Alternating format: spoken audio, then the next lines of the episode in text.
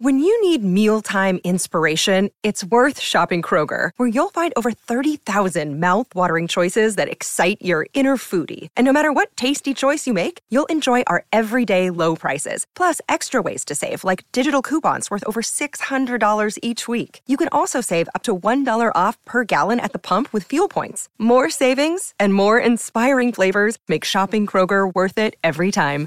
Kroger, fresh for everyone. Fuel restrictions apply. I'm Alex Rodriguez. And I'm Jason Kelly. From Bloomberg, this is The Deal. Each week, you'll hear us in conversation with business icons. This show will explore deal making across sports, media, and entertainment. That is a harsh lesson in business. Sports is and, not uh, as simple you know, as bringing a bunch of big names together. I didn't want to do another stomp you out speech. It opened so, up so many more doors. The show is called The, the deal. deal. Listen to the deal. Listen to the deal on Spotify.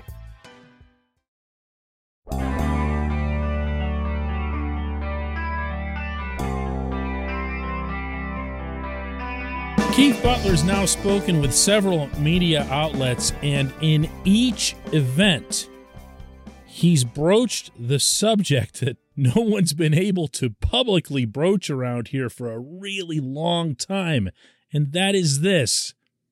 In not so many words, Mike Tomlin is a control freak. Good morning to you. Good Tuesday morning. I'm Dejan Kovacevic of DK Pittsburgh Sports.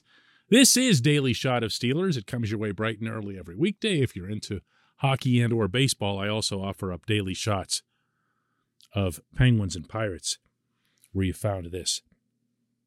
Butler, of course, would not refer to Tomlin as anything in a derogatory spirit. In fact, in acknowledging that Tomlin had been calling defensive signals for many years, including, as he revealed yesterday, back to the last couple of years of Hall of Famer Dick LeBeau's tenure. But Butler did acknowledge what any coordinator would in that setting, and that's that he sure would have welcomed the opportunity. To which I have two glaring questions that pop to mind. One is this if it's so okay, meaning all the way up to Art Rooney, that Tomlin was calling the signals, while he had an established and presumably fully paid defensive coordinator on his staff. If it was so okay, why was it a secret? Really? Why did no one, until Butler, after his retirement, just come right out and say that. Hey, we've got a little bit of a different operation here. I'm the head coach, but I also call the defensive signals. It's not like Tomlin wasn't asked. That question came up countless times over the years, and it came up again more than once this past season. Every time Tomlin would just respond with one of his standard, uh, we all have a finger in the pie or something or other that made it all sound like a big jumble and whatever. So we as reporters aren't empowered to, you know, put someone in an orange jumpsuit and torture them until they answer the way we like. That'd be all anyone would get.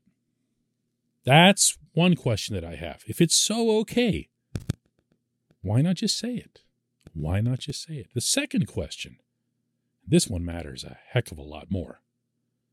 Is what, if anything, is Art Rooney going to do about this? Because unless I'm misreading this, Rooney would have had to have known about everything related to Butler and even going back to LeBeau. So if Rooney were to all of a sudden take action on it, wouldn't he look hypocritical, having given this procedure his blessing for more than a decade. You see what I'm saying? That's when this starts getting really, really sticky. This portion of Daily Shot of Steelers is brought to you by Point Park University. Choose from nearly 100 career focused programs leading to bachelor's, master's, and doctoral degrees. Choose when and how you'd prefer to do that studying Whether it's at Point Park's gorgeous downtown Pittsburgh campus, whether it's online, maybe a flexible hybrid format would work best for you. Find out more about all of this at pointpark.edu. So picture this you're Art Rooney. You've seen everything that's gone wrong over the past year, in particular with the management of the coaching staff. And I'm sorry if I come across as, uh, you know, somewhat repetitive on this issue, but I believe this is foundational. And I believe that the rest of the organization's problems emanate from this core. And that if you can solve this and create more of an air of general accountability, it could manifest itself in a positive way on the actual football field. But if you're Rooney and you don't like these things that you've seen and heard, and you bring Tomlin into your big old office on South Water Street overlooking the practice fields, and you say, Mike, we got to talk, man. This is no good. Lots of things went wrong. You're going through coordinators like toilet paper, man. You haven't figured out this offensive line situation.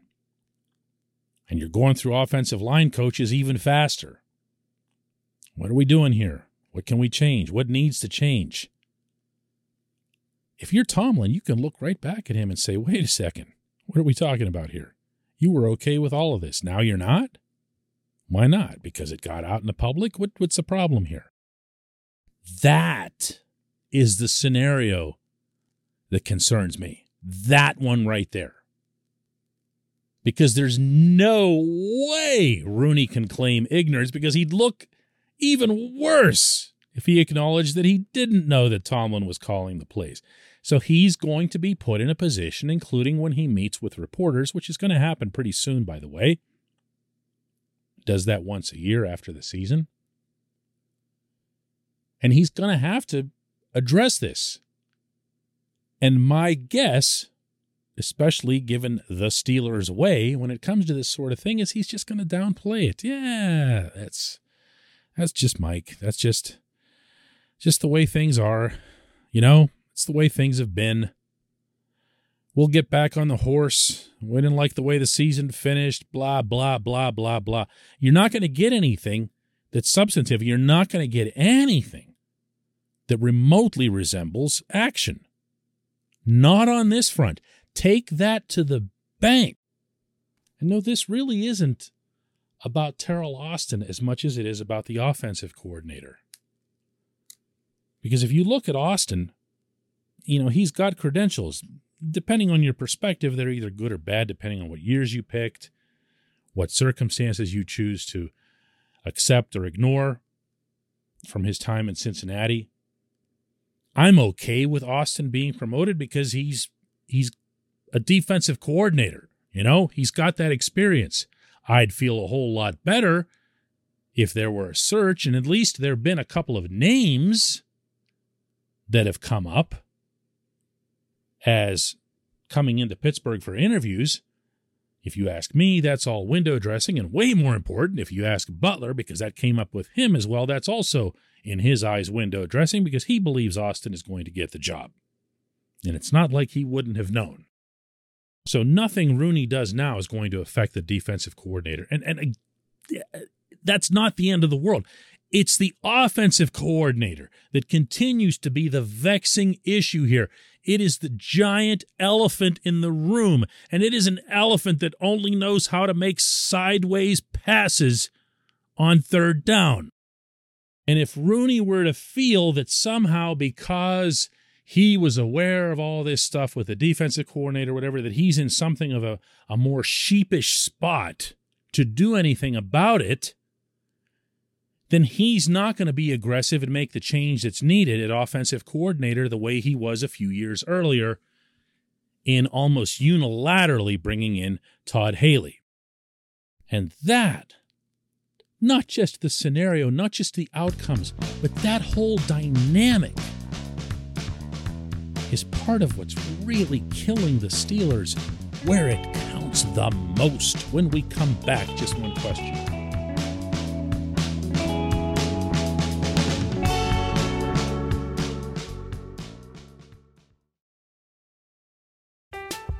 I'm Alex Rodriguez. And I'm Jason Kelly. From Bloomberg, this is The Deal. Each week, you'll hear us in conversation with business icons. This show will explore deal making across sports, media, and entertainment. That is a harsh lesson in business. Sports is And, not as um, you simple know, I- as bringing a bunch of big names together. I didn't want to do another stomp you out speech. It opened up so many more doors. The show is called The, The deal. Deal. Listen to The Deal. Listen to The Deal on Spotify. It's Kaley Cuoco for Priceline. Ready to go to your happy place for a happy price? Well, why didn't you say so? Just download the Priceline app right now and save up to 60% on hotels. So, whether it's Cousin Kevin's Kazoo concert in Kansas City, go Kevin, or Becky's Bachelorette Bash in Bermuda, you never have to miss a trip ever again. So, download the Priceline app today. Your savings are waiting. Go to your happy place for a happy price. Go to your happy price, Priceline. Another day is here, and you're ready for it. What to wear? Check. Breakfast, lunch, and dinner? Check. Planning for what's next and how to save for it? That's where Bank of America can help.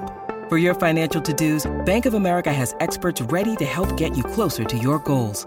Get started at one of our local financial centers or 24-7 in our mobile banking app. Find a location near you at bankofamerica.com slash talk to us. What would you like the power to do? Mobile banking requires downloading the app and is only available for select devices. Message and data rates may apply. Bank of America and a member FDIC. With threats to our nation waiting around every corner, adaptability is more important than ever. When conditions change without notice, quick strategic thinking is crucial. And with obstacles consistently impending, determination is essential in overcoming them. It's this willingness, decisiveness, and resilience that sets Marines apart. With our fighting spirit, we don't just fight battles, we win them. Marines are the constant our nation counts on to fight the unknown. And through adaptable problem solving, we do just that. Learn more at marines.com.